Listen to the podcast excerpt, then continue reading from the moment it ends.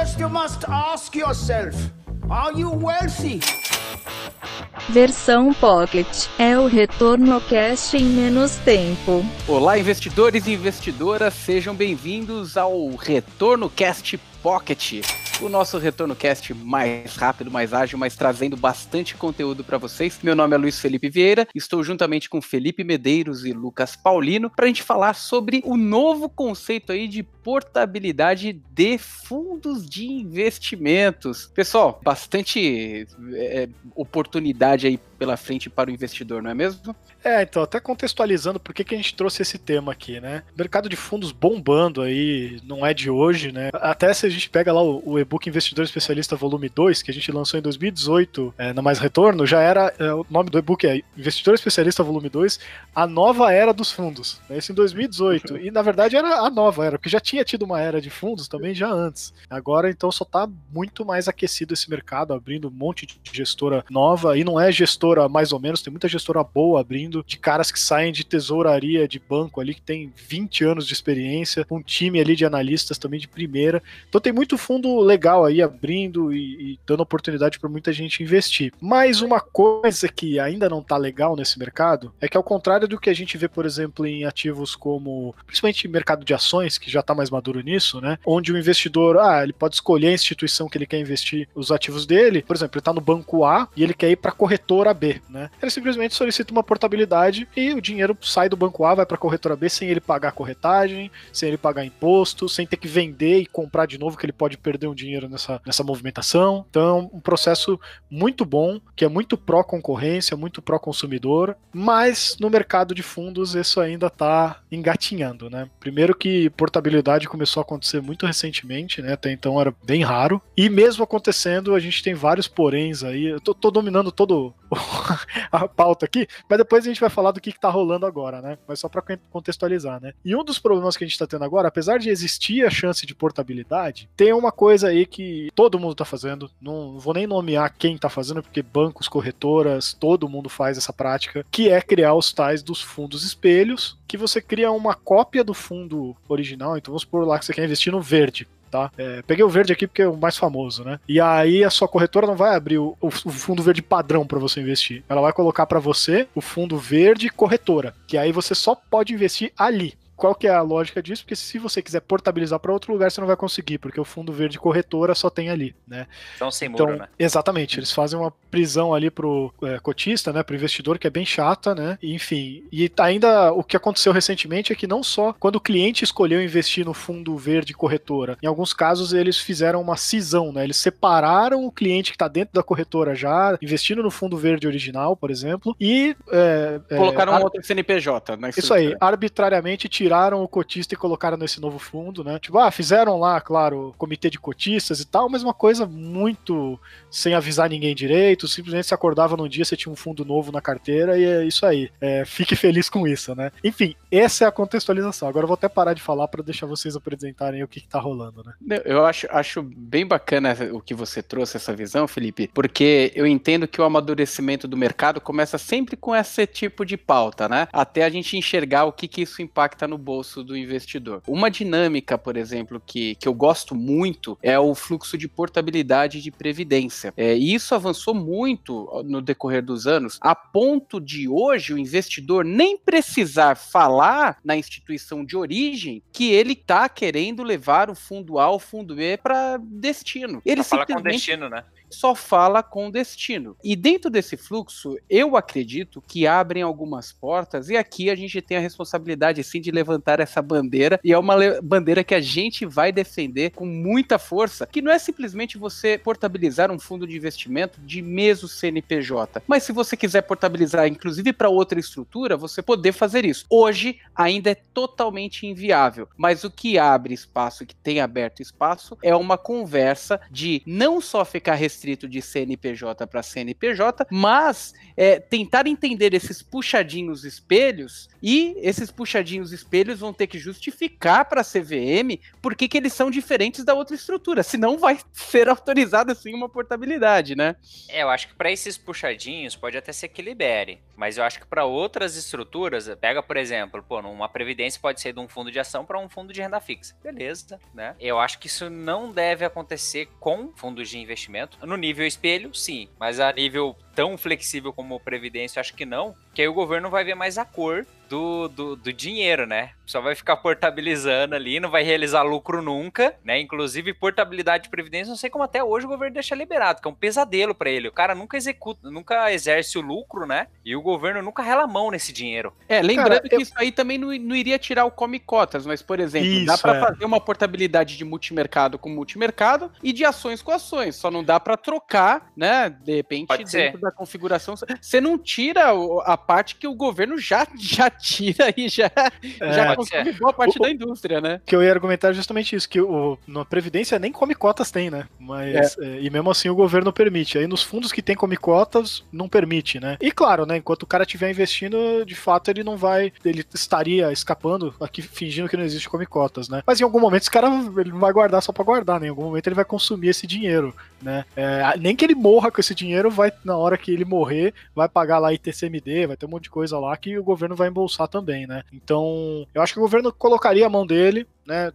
E principalmente por conta do Comicotas mesmo, não seria esse talvez o entrave. O que talvez seria o entrave seria muito mais a questão operacional de como funcionam fundos de previdência e como é operacional de como funcionam fundos padrão, né? É bem diferente. Aqui a gente geralmente está no front, né? Como investidores e tal, a gente não está muito no back office do, de como que acontece. Mas a gente sabe, por exemplo, que fundos de investimentos eu tenho o tal do conta e ordem, né? No qual, se eu, por exemplo, tô lá na minha corretora e invisto num fundo, lá pro fundo ele vai receber um código X, ele não sabe que sou eu. Então, é, já no fundo de previdência, se você abre lá um fundo de previdência no, na Mais Retorno, você vai ver que tem um cotista só, porque geralmente você está investindo na própria seguradora e eles têm um outro tipo operacional bem diferente, né? Então, eu acho que talvez o entrave hoje é, é muito mais uma questão operacional do que regulatória nesse sentido, né? Perfeito, mas é, é, nesse conceito, nada impede né, do, de ser criado um mecanismo que, mesmo que o fundo de investimento ele só mantenha a relação com o código, não especificamente com os dados detalhados da, da pessoa e do cotista, mas que essa, essa autoridade, né, ela consiga fazer todo o fluxo de transferência, né, e dedicar o código A para o código para a estrutura A, saindo da estrutura A indo para a estrutura B. Mas aí também é, são coisas que não dependem da gente ficar elaborando a consciência de transferência, até porque eu não sou,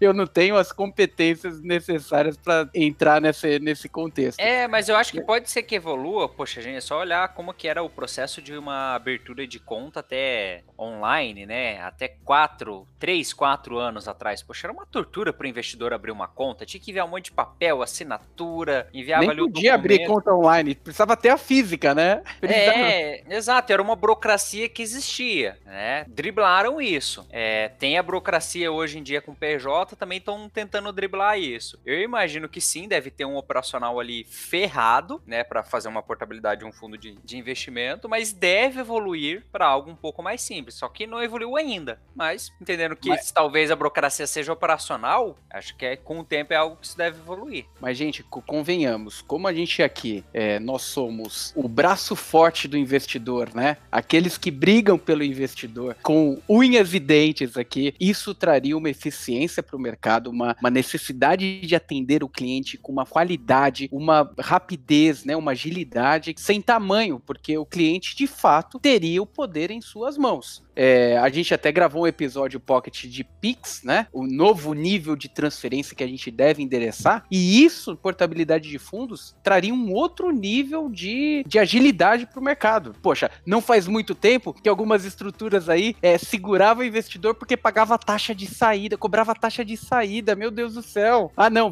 você não pode sair daqui porque eu te cobro taxa de saída. Cara, graças a Deus, acho que 90% da indústria já não tem mais isso, né? É. Então, é, é são questões evolutivas aí que, que eu vejo com muitos bons olhos a gente começar a debater esse assunto. Por mais que ainda esteja no estágio inicial, né? Até o propósito da gente gravar esse episódio, pessoal que tá nos ouvindo, né? É porque a gente tem uma oportunidade agora de incomodar um pouquinho aí o pessoal, né? Porque geralmente o mercado a gente sabe, né? Um mercado muito concentrado no Brasil, então os caras tomam as decisões que eles querem e a gente tem que basicamente engolir, né? Mas por sorte, está crescendo muito o número de investidores, os investidores estão ficando mais atentos, estão cobrando. E a Ambima, que é uma instituição ali é, autorreguladora do, do mercado financeiro brasileiro, né, abriu uma consulta pública justamente para debater portabilidade de fundos, porque foi permitido, ficou essa zona que eu expliquei ali no comecinho, né? Agora eles estão querendo delimitar melhor, melhor as regras de como devem ser feitas essas portabilidades. A proposta que eles estão apresentando já tem. Então estão definindo melhor qual é o prazo para começar e terminar uma portabilidade, não ficar solto, né? Estão batendo bastante o pé numa questão de transparência. Então, principalmente para esse negócio de fundo espelho, tem que ficar muito claro para o investidor que, olha, se você investir nesse fundo aqui, você não vai conseguir portar ele para lugar nenhum, porque esse fundo só existe aqui. Então tem uma, questão assim de transparência, além de outros pontos, né? Como quem que é o responsável para fazer essa portabilidade? É a corretora nova que você está indo, então você pede lá para a corretora de destino, ou é a de origem, é a que tá o seu recurso que você quer tirar, né? Então aparentemente eles estão dizendo que você tem que ir na de origem mesmo, porque fica mais fácil. Você pede uma vez só para de origem, quero ir para a corretora X e ela tem que fazer todo o seu processo, né? Se você pede na de destino, aí você pede, ela tem que mandar um comunicado, aquela tem que aprovar, você tem que dar o ok de novo. Então eles estão dizendo que é mais prático ir pela de origem. Então estão definindo algumas coisas já. Mas nesse momento, você investidor tem a oportunidade de incomodar eles lá e reclamar desse negócio de fundos espelho, reclamar desse negócio de, de cisão dos fundos sem apoio da maioria dos cotistas, né? E também reclamar sobre por que, que a gente não tem portabilidade de fundos como a gente tem portabilidade de previdência. Então a, até a Ambima abriu um canal aqui, né? Anota aí, eu vou falar bem devagarinho, hein? Audiência.pública ambima.com.br.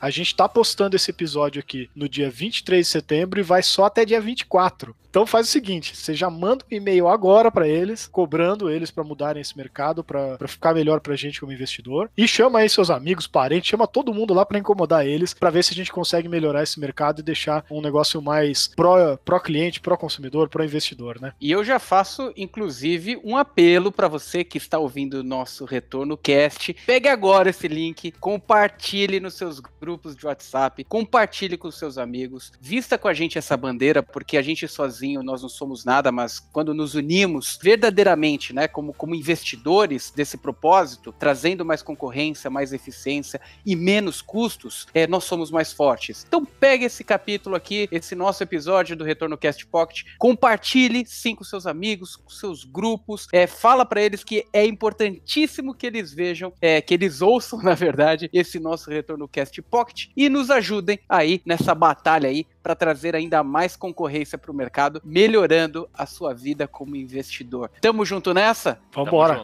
Então, ah, vamos... vamos... deixar o e-mail também na descrição, né, para facilitar a sua vida aí, é Ctrl C, Ctrl V. Perfeito. Então, e além disso, na descrição também vamos deixar as nossas outras mídias sociais para você também ajudar a gente nesse projeto. YouTube é o youtube.com/barra mais retorno, Instagram é o arroba mais underline retorno, Telegram também Vamos deixar o link aqui na descrição, Telegram exclusivo aí para os investidores. E e-mail para dúvidas, sugestões, retornocast.com.